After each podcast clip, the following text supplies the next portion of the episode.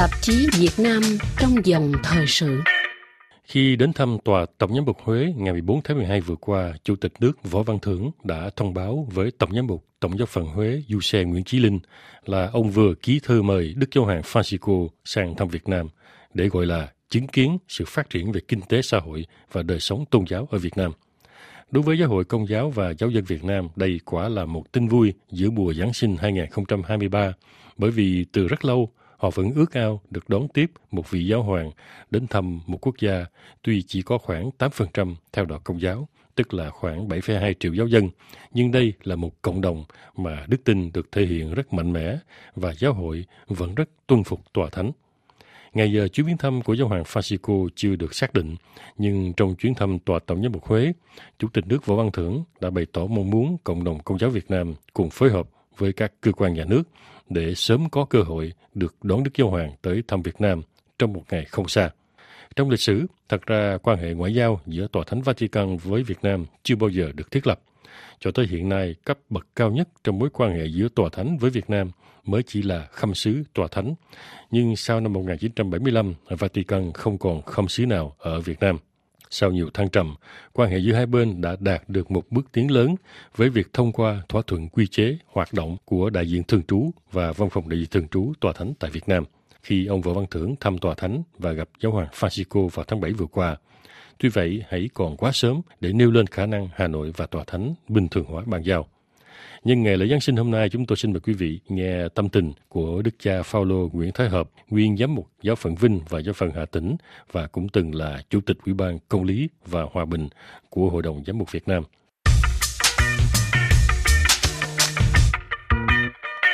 Thưa Đức cha Nguyễn Thái Hợp, trước hết RFI Việt ngữ xin cảm ơn Đức cha đã nhận trả lời phỏng vấn hôm nay. Thưa Đức cha, sau khi nghe tin Chủ tịch nước Võ Văn Thưởng chính thức ký thơ mời giáo hoàng sang thăm Việt Nam thì à, tâm trạng của Đức cha nói riêng và của Giáo hội Công giáo Việt Nam nói chung là như thế nào ạ? Đó là một cái niềm vui rất lớn đối với các vị lãnh đạo trong giáo hội và tất cả giáo dân Việt Nam vì uh, nhiều lần chúng tôi cũng đã nói à, giáo dân Việt Nam rất là gắn bó cũng như là yêu mến các đức ừ, thánh cha, đặc biệt là những vị ờ, lãnh đạo, giáo hội trong những thời gian vừa qua và nhiều khi cũng rất buồn thấy là đức thánh cha có thể đi sang khắp nơi sang mông cổ hạn nơi mà số giáo dân chỉ hơn một ngàn người trong khi đó thì ờ, có lẽ là khó nơi nào mà có một thành phần giáo dân tận tụy với đạo Chúa và hy sinh rất nhiều với đạo Chúa như là ở Việt Nam. Thế mà cái ước nguyện được đón Đức Thánh Cha bao nhiêu năm rồi vẫn chưa được. Thành thử ra là chúng ta rất vui. Tính cách là người công giáo Việt Nam, khi mà chủ tịch nước đã thông báo chính phủ Việt Nam chấp nhận Đức Thánh Cha sẽ được thăng thăm Việt Nam. Cái tiến trình để chuẩn bị thì chắc là phải chờ lâu. Và khi đó thì hai bên mới xác định là năm nào, ngày nào, những nơi nào mà đức thánh cha sẽ đến viếng thăm thì lúc đó mới có sự chuẩn bị. Vâng thưa Đức cha, nhưng trước mắt trong quan hệ giữa Việt Nam với Vatican thì đã có một bước tiến đáng kể đó là Việt Nam chấp nhận cho Tòa Thánh bổ nhiệm một đại diện thường trú ở Việt Nam. Việc thành lập cái chức vụ đó hiện nay đang được tiến hành tới đâu à, thưa Đức cha? Cho đến nay thực sự ra thì ờ, tại Việt Nam có đại diện không thường trú của Vatican tại Việt Nam đó là cái đẳng cấp thấp nhất trong ờ, lĩnh vực ngoại giao. Thì bây giờ mới ờ, bắt đầu thực hiện cái đẳng cấp cuối cùng, đẳng cấp thấp nhất của ngành ngoại giao, thì đó là niềm vui. Chính vì vậy thì chúng tôi cũng hy vọng là trong tương lai thì cái tương quan giữa Việt Nam với nhà nước Vatican sẽ được bình thường hơn. Và đó cũng là để có thể cải chính cái điều mà dư luận ở ngoại quốc người ta vẫn nói là Việt Nam thì luôn luôn hành động theo Trung Quốc. Trung Quốc làm gì thì lúc đó Việt Nam mới làm vậy. Thì phải chăng bây giờ thì cũng có một cái dấu hiệu để chứng tỏ rằng trong cái tương quan đối với Vatican thì Việt Nam cũng làm khác hơn Trung Quốc. Với tính cách là một người Việt Nam, một người công giáo Việt Nam thì chúng tôi cũng rất vui mừng, hoan hỉ còn có rất nhiều chuyện trong thực tế, lúc đó thì mới mới giải quyết. Đây mới là trên nguyên tắc và trên cái thông tin thôi chắc chắn rằng à, lúc đó thì phải tạo cơ hội để tòa thánh Vatican có thể có một cái trụ sở. Trước đây thì à, tòa thánh Vatican cũng có à, cái trụ sở tại Hà Nội cũng như tại Sài Gòn. Trong tương lai thì thế nào cũng phải có cái văn phòng của vị đại diện của Vatican thường trú.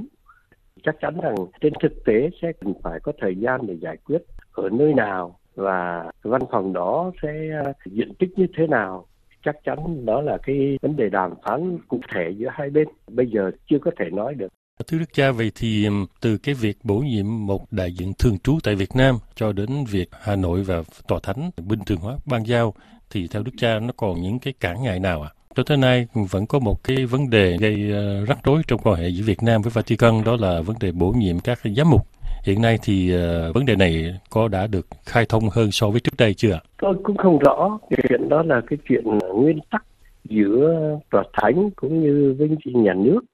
trước đây thì uh, nói rằng nhà nước chủ động trong vấn đề bổ nhiệm các giám mục thì cũng không đúng cái nguyên tắc tới đây thì là bổ nhiệm là do tòa thánh Vatican rồi sau đó thì ờ, thông báo lại cho nhà nước đức khâm sứ hiện tại cũng có một lần đã nói một cách công khai là cho đến thời gian cách đây mà vài năm thì chỉ có nhà nước có veto phủ quyết đó, à, trong một trường hợp thôi thì như vậy là đa số những cái trường hợp mà giáo hội đề nghị thì nhà nước đã công nhận nếu đúng theo cái tuyên bố của vị đại diện tòa thánh cách đây không không lâu.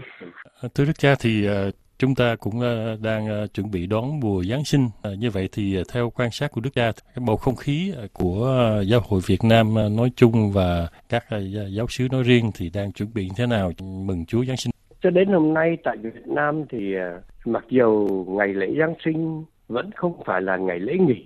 Tuy nhiên chúng tôi vẫn hãnh diện và vẫn vui là có lẽ trong cả năm ở Việt Nam không có cái lễ nào nhộn nhịp và vui tươi như là lễ Giáng sinh. Đó là một đêm ánh sáng, đó là một mùa mà tất cả mọi người đều cảm nhận bầu không khí Giáng sinh, dù là người công giáo hay người không công giáo. À, lễ Giáng sinh về thì ta thấy ở những khu phố, những làng xóm luôn luôn có ánh sao, có đèn và trong ít năm nay thì ngay cả những chương trình phát thanh chương trình truyền hình của nhà nước vẫn có những bài hát thánh ca và trong nhân gian thì có thể nói, trong cả một năm dương lịch và âm lịch thì không có lễ nào lớn hay là lễ nào vui tươi mà có cái bầu không khí đặc biệt như lễ Giáng sinh. Thì chúng tôi thấy rằng càng ngày thì à, ngay cả những giới ngoài công giáo, họ cũng cảm thấy có một bầu không khí gì đặc biệt đối với lễ Giáng sinh.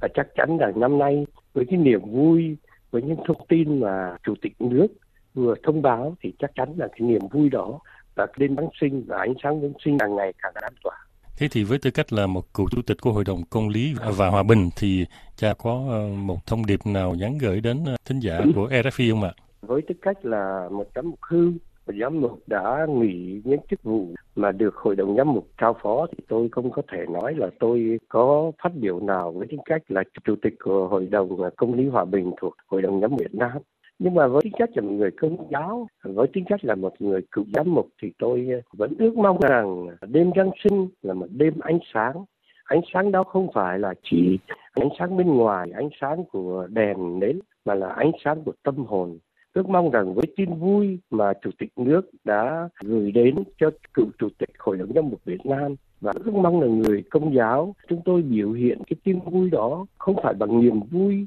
niềm vui thực sự, niềm vui tâm hồn mà làm sao cuộc đời của chúng tôi cũng trở thành ánh sáng của niềm vui. Và như vậy thì chúng tôi ước mong rằng người công giáo qua cái cuộc sống của mình, qua niềm tin của mình càng biểu lộ được niềm vui của đêm Giáng sinh và hy vọng niềm vui đó lan tỏa cho những anh chị em của chúng tôi. Mặc dù họ vẫn chưa chia sẻ niềm tin tôn giáo đối với chúng tôi. Xin à, được hân hạnh nhân dịp này chúc mừng à, tất cả quý vị à, thính giả của đài EFI một Giáng sinh an bình và cũng mong rằng quý vị cũng chia sẻ niềm vui với chúng tôi. Xin chân thành cảm ơn. Dạ, RFI Việt ngữ xin cảm ơn Đức cha Nguyễn Thế Hợp và xin kính chúc Đức cha một mùa Giáng sinh thật an lành và thật nhiều sức khỏe. À, xin chân thành cảm ơn anh và cũng chúc anh với gia đình niềm vui đặc biệt với chúng tôi trong cái Giáng sinh đặc biệt năm nay.